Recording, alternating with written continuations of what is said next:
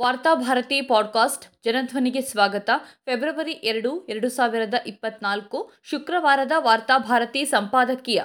ಮಲ ಹೊರುವ ಪದ್ಧತಿ ನುಣುಚಿಕೊಳ್ಳುತ್ತಿರುವ ಆರೋಪಿಗಳು. ಮಲ ಹೊರುವ ಪದ್ಧತಿಗೆ ಸಂಬಂಧಿಸಿ ದೇಶದಲ್ಲೇ ಅತ್ಯಧಿಕ ಪ್ರಕರಣಗಳು ಗುಜರಾತ್ನಲ್ಲಿ ದಾಖಲಾಗುತ್ತವೆ. ಇದೇ ಸಂದರ್ಭದಲ್ಲಿ ಶಿಕ್ಷೆಯಿಂದ ಅಪರಾಧಿಗಳು ನುಣುಚಿಕೊಳ್ಳೋದ್ರಲ್ಲೂ ಗುಜರಾತ್ ಅಗ್ರಸ್ಥಾನದಲ್ಲಿದೆ. ಮಲ ಹೊರುವ ಪದ್ಧತಿಯೇ ಇಲ್ಲ ಎಂದು ಸಾಬೀತುಪಡಿಸಲು ಎಲ್ಲಾ ಜಿಲ್ಲಾಡಳಿತಗಳು ಹೆಣಗಾಡ್ತಿರುವ ಹೊತ್ತಿನಲ್ಲೇ ಪ್ರಕರಣ ದಾಖಲಾದರೆ ಅಪರಾಧಿಗಳಿಗೆ ಶಿಕ್ಷೆಯಾಗುವುದು ಕೂಡ ಅಪರೂಪವಾಗಿದೆ ಎನ್ನುವುದನ್ನು ಮಾಧ್ಯಮ ವರದಿಗಳು ಬಹಿರಂಗಪಡಿಸುತ್ತಿವೆ. ಮಲ ಪದ್ಧತಿಯನ್ನು ಪದ್ಧತಿಯನ್ನ ಜೀವಂತವಾಗಿರಿಸಿರುವುದೇ ಒಂದು ಅಪರಾಧ. ಆ ಪದ್ಧತಿಗೆ ಬಲಿಯಾದ ಸಂತ್ರಸ್ತರಿಗೆ ನ್ಯಾಯ ನೀಡಲು ವಿಫಲವಾಗುವುದು ಅದಕ್ಕಿಂತ ಘೋರ ಅಪರಾಧ. ಮಲ ಹೊರುವ ಪದ್ಧತಿ ಪ್ರಕರಣದಲ್ಲಿ ಆರೋಪಿ ಶಿಕ್ಷೆಯಿಂದ ಪಾರಾಗುತ್ತಾನೆ ಇದ್ದರೆ ವ್ಯವಸ್ಥೆಯೇ ಈ ಮಲಹೊರುವ ಪದ್ಧತಿಯನ್ನು ಪೋಷಿಸುತ್ತಿದೆ ಎಂದು ಅರ್ಥ. ಇಂತಹದ್ದೊಂದು ವ್ಯವಸ್ಥೆ ಎಲ್ಲೋ ದೂರದ ಗುಜರಾತ್, ರಾಜಸ್ಥಾನ, ಉತ್ತರ ಪ್ರದೇಶದಲ್ಲಿ ಮಾತ್ರ ಇದೆ ಎಂದು ನಾವು ನಂಬಿಕೊಂಡು ಬಂದಿದ್ದೇವೆ. ಆದರೆ ದುರಾದೃಷ್ಟವಶಾತ್ ಕರ್ನಾಟಕದಲ್ಲೂ ಮಲಹೊರುವ ಪದ್ಧತಿ ಇನ್ನೂ ಗುಟ್ಟಾಗಿ ಜೀವಂತದಲ್ಲಿದೆ. ಅಷ್ಟೇ ಅಲ್ಲ, ಈ ವ್ಯವಸ್ಥೆಯ ಹಿಂದಿರುವ ಅಪರಾಧಿಗಳನ್ನು ಗುರುತಿಸಿ ಅವರನ್ನು ಶಿಕ್ಷಿಸಲು ಇಲ್ಲಿನ ನ್ಯಾಯ ವ್ಯವಸ್ಥೆಯು ವಿಫಲವಾಗುತ್ತಿದೆ. ಈ ಬಗ್ಗೆ ಸರ್ಕಾರ ಈಗಾಗಲೇ ಹೈಕೋರ್ಟ್ಗೆ ಮಾಹಿತಿಗಳನ್ನು ನೀಡಿದೆ. ಎಲ್ಲ ರಾಜ್ಯಗಳಂತೆ ಕರ್ನಾಟಕದಲ್ಲೂ ಮಲ ಹೊರುವ ಪದ್ಧತಿಯನ್ನು ನಿಷೇಧಿಸಲಾಗಿದೆ. ಇಷ್ಟಾದರೂ ಸಾವಿರದ ಒಂಬೈನೂರ ತೊಂಬತ್ಮೂರರಿಂದ ಇಲ್ಲಿಯವರೆಗೆ ಮಲ ಹೊರುವ ಪದ್ಧತಿ ನಿಷೇಧ ಕಾಯ್ದೆಯಡಿ ಒಟ್ಟು ನಲವತ್ತೇಳು ಪ್ರಕರಣಗಳು ದಾಖಲಾಗಿವೆ. ಅಷ್ಟೇ ಅಲ್ಲ, ತೊಂಬತ್ತೆರಡು ಮಂದಿ ಶುಚಿಗೊಳಿಸುವ ಸಂದರ್ಭದಲ್ಲಿ ಮೃತಪಟ್ಟಿದ್ದಾರೆ. ವಿಪರ್ಯಾಸವೆಂದರೆ ಇಷ್ಟೂ ಪ್ರಕರಣಗಳಲ್ಲಿ ಕೇವಲ ಒಬ್ಬ ಆರೋಪಿಗಷ್ಟೇ ಶಿಕ್ಷೆಯಾಗಿದೆ. ಹದಿನೈದು ಪ್ರಕರಣಗಳು ವಿಚಾರಣಾ ಹಂತದಲ್ಲಿವೆ. ಎರಡು ಪ್ರಕರಣಗಳಲ್ಲಿ ವರದಿ ಸಲ್ಲಿಕೆಯಾಗಿಲ್ಲ. ನಲವತ್ತೇಳು ಪ್ರಕರಣಗಳಲ್ಲಿ ಹದಿನೈದು ಪ್ರಕರಣಗಳನ್ನು ಪರಿಶಿಷ್ಟ ಜಾತಿ ಮತ್ತು ಪಂಗಡಗಳ ದೌರ್ಜನ್ಯ ಕಾಯ್ದೆಯಡಿ ದಾಖಲಿಸಿಕೊಳ್ಳಲಾಗಿದೆ. ಇಪ್ಪತ್ತೆರಡು ಪ್ರಕರಣಗಳು ಖುಲಾಸೆಗೊಂಡಿವೆ ಎಂದು ವರದಿ ಹೇಳುತ್ತದೆ.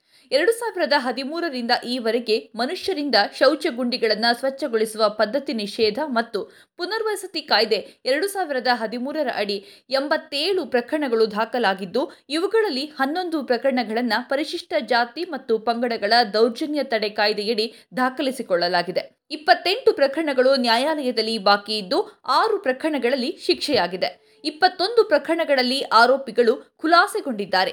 ಹನ್ನೊಂದು ಪ್ರಕರಣಗಳು ವಿಚಾರಣಾ ಹಂತದಲ್ಲಿದ್ದು, ಇಪ್ಪತ್ತೆರಡು ಪ್ರಕರಣಗಳು ಸುಳ್ಳು ಪ್ರಕರಣಗಳಾಗಿವೆ ಎಂದು ನ್ಯಾಯಾಲಯಕ್ಕೆ ನೀಡಿರುವ ವರದಿಯಲ್ಲಿ ಮಾಹಿತಿ ನೀಡಲಾಗಿದೆ.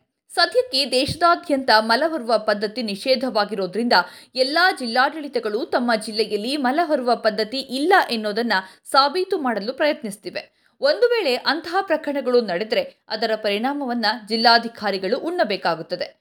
ರಾಜ್ಯ ಸರ್ಕಾರಕ್ಕೂ ಈ ಕಳಂಕ ಬೇಡವಾಗಿರೋದ್ರಿಂದ ಇದನ್ನು ನಿಷೇಧಿಸುವ ಹೊಣೆಯನ್ನ ಅಧಿಕಾರಿಗಳ ತಲೆಯ ಮೇಲೆ ಹಾಕಿಬಿಟ್ಟಿದೆ. ಅಧಿಕಾರಿಗಳು ತಮ್ಮ ತಲೆ ಉಳಿಸಿಕೊಳ್ಳಲು ಗರಿಷ್ಠ ಪ್ರಯತ್ನ ಮಾಡುತ್ತಾರೆ. ಪರಿಣಾಮವಾಗಿ ಈ ಕೆಟ್ಟ ಪದ್ಧತಿ ಎಲ್ಲಾದರೂ ಬೆಳಕಿಗೆ ಬಂದರೆ ಅದನ್ನು ಮುಚ್ಚಿ ಹಾಕಲು ಸಾಧ್ಯವೇ ಎನ್ನುವುದರ ಬಗ್ಗೆ ಅವರು ಮೊದಲು ಯೋಚಿಸುತ್ತಾರೆ ಪ್ರಕರಣ ದಾಖಲಾಗಿಯೇ ಬಿಟ್ಟಿತು ಎಂದಾದರೆ ಅವುಗಳು ನ್ಯಾಯಾಲಯದಲ್ಲಿ ಸಾಬೀತಾಗದಂತೆ ನೋಡಿಕೊಳ್ಳುವ ಉಸ್ತುವಾರಿಯನ್ನು ಅಧಿಕಾರಿಗಳೇ ವಹಿಸುತ್ತಾರೆ ಮಲ ಹೊರುವ ಪದ್ಧತಿ ಅಸ್ತಿತ್ವದಲ್ಲಿದ್ದರೂ ಚಿಂತೆ ಇಲ್ಲ. ಅವುಗಳು ಬಹಿರಂಗವಾಗದಂತೆ ನೋಡಿಕೊಳ್ಳೋದನ್ನೇ ತಮ್ಮ ಕರ್ತವ್ಯವೆಂದು ಭಾವಿಸಿದ ಅಧಿಕಾರಿಗಳು ರಾಜ್ಯದಲ್ಲಿ, ದೇಶದಲ್ಲಿ ಬಹಳಷ್ಟಿದ್ದಾರೆ. ಮಲದ ಗುಂಡಿಗೆ ಇಳಿಯುವ ಕಾರ್ಮಿಕನ ಸ್ಥಾನಮಾನ ಸಮಾಜದಲ್ಲಿ ಏನು ಎನ್ನುವುದನ್ನು ಊಹಿಸುವುದು ಕಷ್ಟವಿಲ್ಲ. ಈತ ಮಲದ ಗುಂಡಿಯಲ್ಲಿ ಬಿದ್ದು ಸತ್ತರೆ ಅದರ ವಿರುದ್ಧ ದೂರು ದಾಖಲಿಸುವಷ್ಟು ಧೈರ್ಯ ತೋರುವ ಕುಟುಂಬ ಸದಸ್ಯರೇ ಇರೋದಿಲ್ಲ. ಯಾಕಂದ್ರೆ ಆ ಮೂಲಕ ಅವರು ತಮ್ಮ ಮಾಲೀಕರ ವೈರವನ್ನ ಕಟ್ಟಿಕೊಳ್ಳಬೇಕು. ಈ ಸಂದರ್ಭದಲ್ಲಿ ಪೊಲೀಸ್ ಇಲಾಖೆ ಬಲಾಢ್ಯರ ಪರವಾಗಿ ಕೆಲಸ ಮಾಡುತ್ತದೆ. ಇಂತಹ ಸಂದರ್ಭದಲ್ಲಿ ಸಂತ್ರಸ್ತರ ಕುಟುಂಬ ಮತ್ತು ಮಾಲಕರ ನಡುವೆ ಪೊಲೀಸರೇ ಮಧ್ಯಸ್ಥಿಕೆಯನ್ನು ನಡೆಸುತ್ತಾರೆ ಮಾಲೀಕರು ನೀಡುವ ಸಣ್ಣ ಪರಿಹಾರವು ಸಂತ್ರಸ್ತರ ಕುಟುಂಬಕ್ಕೆ ಬಹುದೊಡ್ಡ ಮೊತ್ತವಾಗಿ ಕಾಣಬಹುದು. ಯಾಕಂದ್ರೆ ಮಲ ಶುಚಿಗೊಳಿಸುವ ಕೆಲಸಕ್ಕೆ ಅವರನ್ನು ಇಳಿಸಿರುವುದೇ ಅವರ ಬಡತನ. ಶೌಚಗುಂಡಿ ಶುಚಿಗೊಳಿಸುವ ಸಂದರ್ಭದಲ್ಲಿ ಮೃತಪಟ್ಟ ಕಾರ್ಮಿಕರ ಕುಟುಂಬಕ್ಕೆ ಹತ್ತು ಲಕ್ಷ ರೂಪಾಯಿಯಿಂದ ಮೂವತ್ತು ಲಕ್ಷ ರೂಪಾಯಿಯವರೆಗೆ ಪರಿಹಾರ ನೀಡಬೇಕು ಎಂದು ಕಾನೂನು ಹೇಳುತ್ತದೆ. ಆದರೆ ಈ ಪರಿಹಾರವನ್ನು ತನ್ನದಾಗಿಸಿಕೊಳ್ಳಲು ಸಂತ್ರಸ್ತ ಕುಟುಂಬ ಸುದೀರ್ಘ ಹೋರಾಟವನ್ನು ನಡೆಸಬೇಕು. ಹಾಗೆ ಕಾನೂನು ಹೋರಾಟ ಮಾಡುವ ಶಕ್ತಿ ಬಹುತೇಕ ಕುಟುಂಬಗಳಿಗೆ ಇರೋದಿಲ್ಲ. ಇಂತಹ ಸಂದರ್ಭದಲ್ಲಿ ಮಧ್ಯಸ್ಥಿಕೆಯಲ್ಲಿ ಸಿಕ್ಕಿದ ಸಣ್ಣ ಪರಿಹಾರವೇ ಅವರಿಗೆ ಬಹುದೊಡ್ಡ ಮೊತ್ತವಾಗಿ ಬಿಡುತ್ತದೆ. ಇಪ್ಪತ್ತೈದು ಸಾವಿರ ಅಥವಾ ಐವತ್ತು ಸಾವಿರ ರೂಪಾಯಿಯಲ್ಲಿ ಪ್ರಕರಣ ಮುಚ್ಚಿ ಹೋಗುತ್ತದೆ ನಗರ ಪ್ರದೇಶಗಳಲ್ಲಿ ಇಂತಹ ದುರಂತಗಳು ಸಂಭವಿಸಿದಾಗ ಸಂತ್ರಸ್ತರ ಪರವಾಗಿ ವಿವಿಧ ಸಂಘಟನೆಗಳು ಕೈ ಜೋಡಿಸುತ್ತವೆಯಾದುದರಿಂದ ಪ್ರಕರಣ ಮುಚ್ಚಿ ಹಾಕುವುದು ಕಷ್ಟವಾಗುತ್ತದೆ. ಆದರೂ ಸುದೀರ್ಘ ಹೋರಾಟದಲ್ಲಿ ನ್ಯಾಯ ಪಡೆದವರ ಸಂಖ್ಯೆಯನ್ನು ಗಮನಿಸಿದಾಗ ಯಾಕೆ ಸಂತ್ರಸ್ತರು ನ್ಯಾಯಾಲಯದ ಮೆಟ್ಟಿಲೇರಲು ಹಿಂದೇಟು ಹಾಕುತ್ತಾರೆ ಎನ್ನುವುದನ್ನು ಅರ್ಥ ಮಾಡಿಕೊಳ್ಳಬಹುದು. ಮಲಹೊರುವ ಪದ್ಧತಿಯೇ ಅಮಾನವೀಯ. ಇದೇ ಸಂದರ್ಭದಲ್ಲಿ ಆ ಪದ್ಧತಿಗೆ ಬಲಿಯಾಗಿ ಮಲದ ಗುಂಡಿಯಲ್ಲಿ ಒಬ್ಬ ಪ್ರಾಣ ಕಳೆದುಕೊಳ್ಳುತ್ತಾನೆ ಎನ್ನುವುದು ನಾಗರಿಕ ಸಮಾಜಕ್ಕೆ ಕಳಂಕ. ಅವನನ್ನ ಅಂತಹ ಸ್ಥಿತಿಗೆ ದೂಡಿದ ಎಲ್ಲರಿಗೂ ಕಠಿಣ ಶಿಕ್ಷೆಯಾಗಬೇಕು ಮಾತ್ರವಲ್ಲ, ಸಂತ್ರಸ್ತ ಕುಟುಂಬಕ್ಕೆ ದೊಡ್ಡ ಮೊತ್ತದ ಪರಿಹಾರ ನೀಡಬೇಕು. ಅವರ ಕುಟುಂಬಕ್ಕೆ ಉಚಿತ ಶಿಕ್ಷಣ, ಉಚಿತ ಆರೋಗ್ಯ, ಉದ್ಯೋಗಗಳನ್ನು ನೀಡಬೇಕು. ಭವಿಷ್ಯದಲ್ಲಿ ಆ ಕುಟುಂಬಕ್ಕೆ ಘನತೆಯಿಂದ ಬದುಕುವ ವಾತಾವರಣವನ್ನು ಕಲ್ಪಿಸಿಕೊಡಬೇಕು. ನ್ಯಾಯಾಲಯದಲ್ಲಿ ನ್ಯಾಯ ವಂಚಿತರಾದ ಸಂತ್ರಸ್ತ ಕುಟುಂಬಗಳಿಗೆ ಅನ್ಯಾಯದ ಮೇಲೆ ಅನ್ಯಾಯಗಳಾಗುತ್ತವೆ. ಮೊತ್ತ ಮೊದಲಾಗಿ ಆರೋಪಿಗಳು ಶಿಕ್ಷೆಯಿಂದ ಪಾರಾಗ್ತಾರೆ. ಇದು ಮಲ ಹೊರುವ ಪದ್ಧತಿ ಮುಂದುವರಿಯಲು ಕುಮ್ಮಕ್ಕು ನೀಡುತ್ತದೆ.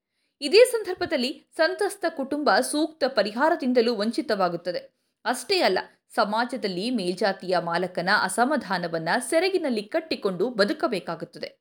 ಆದುದರಿಂದ ಮಲ ಹೊರುವ ಪದ್ಧತಿಗೆ ಬಲಿಯಾದ ಸಂತ್ರಸ್ತರ ಪ್ರಕರಣವನ್ನ ಸರ್ಕಾರ ವಿಶೇಷವೆಂದು ಪರಿಗಣಿಸಿ ವಿಚಾರಣೆ ನಡೆಸಬೇಕು. ಇಂತಹ ಘಟನೆಗಳು ಪ್ರಾಥಮಿಕವಾಗಿ ಸತ್ಯವೆಂದು ಕಂಡಾಕ್ಷಣ ಅದಕ್ಕೆ ಕಾರಣರಾದವರನ್ನ ಬಂಧಿಸುವಂತಾಗಬೇಕು. ಹಾಗೆ ಸಂತ್ರಸ್ತರು ಪರಿಹಾರಕ್ಕಾಗಿ ವರ್ಷಗಟ್ಟಳೆ ಕಾಯುವಂತಾಗಬಾರದು. ಮಲ ಹೊರುವ ಪದ್ಧತಿಗೆ ಕಾರ್ಮಿಕರು ಪದೇ ಪದೇ ಯಾಕೆ ಬಲಿಯಾಗುತ್ತಿದ್ದಾರೆ ಎನ್ನುವುದರ ಬಗ್ಗೆಯೂ ಗಂಭೀರ ಅಧ್ಯಯನ ನಡಿಬೇಕು. ಒಂದೆಡೆ ನಿರುದ್ಯೋಗ ಸಮಸ್ಯೆ ಇದಕ್ಕೆ ಕಾರಣವಾದರೆ ಜಾತಿ ವ್ಯವಸ್ಥೆಯೂ ಇವರನ್ನ ಮಲದ ಗುಂಡಿಗೆ ದೂಡ್ತಾ ಇದೆ. ಬರೇ ಕಾನೂನಿನ ಮೂಲಕ ಮಲ ಹೊರುವ ಪದ್ಧತಿಯನ್ನ ಇಲ್ಲವಾಗಿಸುವುದು ಕಷ್ಟ. ಇದರ ವಿರುದ್ಧ ಧಾರ್ಮಿಕ ಮುಖಂಡರು, ವಿವಿಧ ಗ್ರಾಮಗಳ ಮುಖ್ಯಸ್ಥರು, ಸಾಮಾಜಿಕ ಕಾರ್ಯಕರ್ತರು, ರಾಜಕೀಯ ನಾಯಕರು ಕೈಜೋಡಿಸಬೇಕು.